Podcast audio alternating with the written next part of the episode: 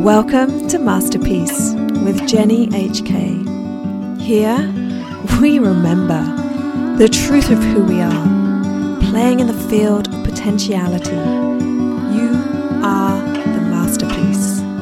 You are here to create a masterpiece of a life. Hello and welcome to this episode of Masterpiece with Jenny HK. And I've entitled this one An Explosion of Love. And on this podcast, the focus is how to live life as masterful as you can as a human while creating your own masterful life. Now, I genuinely believe that our true selves are love. Like it's that simple. I believe that we are love at our core. And so, by operating the world from this vibration of love, we get to experience mastery, no matter what our circumstances. So, today, I want to share this story with you because it touched my heart so much to be on the receiving end of such a deep love and how that has now rippled out across other people's lives. And by speaking this into the world on this podcast, I get to continue that ripple. So, for context, I am personally at the moment, at this stage in my life, deep in the consciousness of love. Um, I'm being very intentional about it. And I've been through various experiences, most recently, that have been pretty challenging. And yet, when you bring love to the table, the outcomes can feel miraculous. And so, my intention is to be aware in myself where love is not present. And if love is not present, then the law of opposites exists, which means fear essentially is residing in its place. And so then I will take a look at that. Now, obviously, I'm human, you're human. It's near on impossible to be coming from love all the time. But I've really started to observe through circumstances where I don't show up from that place. And okay, so this is quite amusing for me. I can deal with grace and love with some of life's major challenges, whether that's death or health diagnoses or business hardships. I've got it. I can love all over those, and I have done. But get me to deal with what I see as outdated systems, for example, financial systems, education systems, and the nitty gritty things that come with dealing with these systems, I lose my shit. Love is not present. And a couple of months ago, I had to call a UK high street bank. And actually, the reason I was calling it was that I wanted to pay off a card. And so I was actually just wanting to put money into the bank. Now, for starters, I was annoyed that their website was down, some kind of technical thing going on, and I couldn't do it online. And it took me over an hour to get through to the right department to speak to a human being. And then, God knows how long, just to get the account number and sort code that I needed. So basic, but it was one of those computer says no situations. And I could feel myself being so flipping impatient that I actually got to a point where I raised my voice to the customer service woman that I was dealing with. And, you know, for those of you that know me well, that is a super rare thing. I do not raise my voice. But clearly, something in me was triggered, love was absent. And yeah, if you look into the trigger, then of course fear was present. Again, I don't really need to go into the details of what that was but that is what happens with all of us. When love is not present, um, fear, wrapped up in different ways, is what can come to the table. So after that event, and I was pretty ashamed of it to be honest. I'm like, wow, really, Jen? That that poor woman who was had the wrath of me, which so rarely comes out. Um, but it did make me think about it quite a lot. And a few weeks later, I was immersed in some really beautiful work actually around love and money. And it's an area where I'm committed to expanding my mastery. And so my consciousness was, let's say, unconsciously heightened in this area. And I was going through a process of getting everything completely up to date with my finances, anything money related, whether that was taxes, anything, all my budgeting, all my accounting. And as a result, I needed to call the bank again. and there was still a part of me in the old paradigm of really hating calling banks, and I was putting it off until I had a word with myself to get on with the call as an experiment with an open heart. So I called my bank. And the reason I had to call was a relatively small issue, which was easily rectified about updating some details. But as I was on the line, they said, Oh, Mrs. Harlan Khan, there is something, um, there is a mark on your account that we need to raise with you. And so I need to put you through to another department to talk this through. Now, I could feel my blood beginning to rise, especially when they told me they were putting me through to the financial assistance department. There was obviously some kind of shame in my body that was starting to rise up. I could feel it. However, again, I had to remind myself, Jen, love and money, it's the same thing. Let's see what this how this can turn out with an open heart. And what followed was one of the most beautiful conversational experiences that I think I've ever had. and I've had a lot. I was put through to this beautiful, delightful Indian man called, I think he was called Saurabh. I'm not sure. The line wasn't great.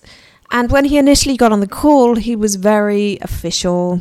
And again, details don't really matter, but it turned out that a COVID loan we'd had to take out in 2020 to assist us with our hospitality business, our hotel overheads during COVID when it was closed for two years, we had to take out a loan to pay our staff, etc. And now it was due for repayment.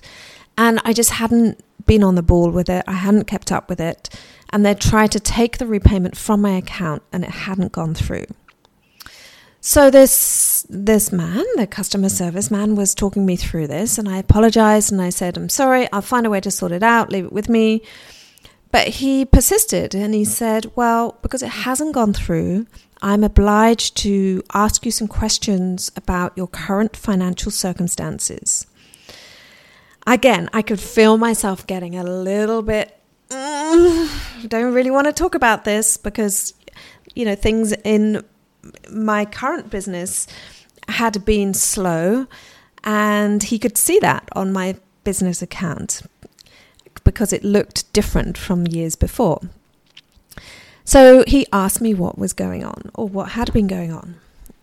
I decided, okay, speak your truth. And I told him with, you know, no real emotion that I'd been on a cancer journey this year, which had taken a good a good a lot of my attention for the last six seven months or the first six seven months of the year but yeah i was all clear i was good and back in my business and i would be able to sort this out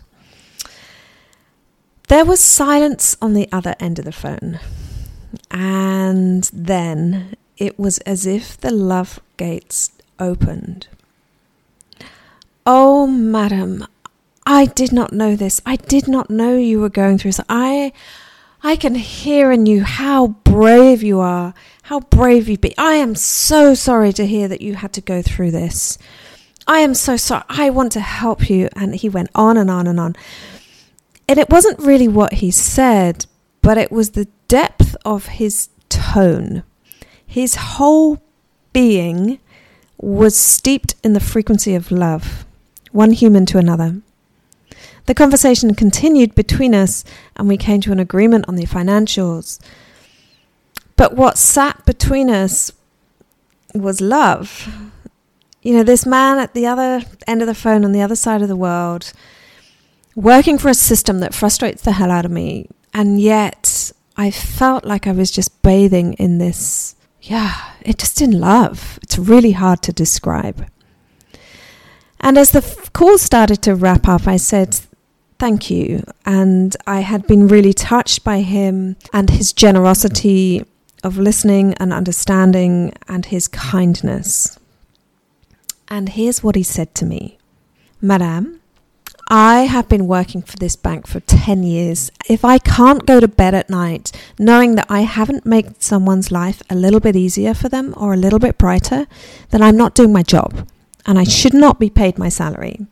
This is my work and I take it very seriously.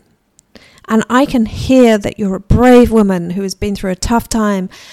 And there is one more thing that I can do for you. And I so I asked him, Well, that's very kind. You've done enough, but what is that? And he said, I can pray for you. I will be praying for you every day. It will be my honor. And then, just like that, the call ended. And I went to bed soon after, bathing in this beautiful vibration of love from this man who was God knows where, sitting in the department of some bank somewhere in the world. And the next morning, on my morning ritual of a walk along the beach with the dogs, uh, met my girlfriends. I was relaying this story, and every single one of us were in tears because they could feel how touched I was. I was literally beside myself. But it was also touching them. And it gave us all this real renewed sense of hope in the humanity that that exists and exists in places where we least expect it, like financial services. and there was something, oh, it was just so special, and everyone could feel it. And I've shared now this story amongst a few friends, and each time that emotion comes to the table amongst us, with us all, because the love is still being felt. It was that strong. And looking back, I can see what happened. I had made this conscious decision to transform a block when it came to calling banks, and for me to bring love to the table by being more open. But nothing prepared me for what I received in return. It was way greater than what I was giving out. And it just reminded me that if we just take that step forward first, we will be met with open arms. And it was just the most perfect lesson for me because just weeks before, obviously, I'd approached the similar scenario in a very closed and frustrated way with the first bang. And I received that. I received frustration and anger. But the second I showed up in the space of love, the response was breathtaking. And so, what I'm seeing more and more is that when you really do make a commitment to elevate your consciousness, which is essentially just coming back to your true self, which is love, then magical experiences happen. Even when that's on the phone to a bank. And so, with that, I leave you the reminder to, as much as you can, consciously walk through this world as your most authentic self, which is love. And then just watch. Watch for the miracles to show up. Watch for your masterpiece of a life to unfold.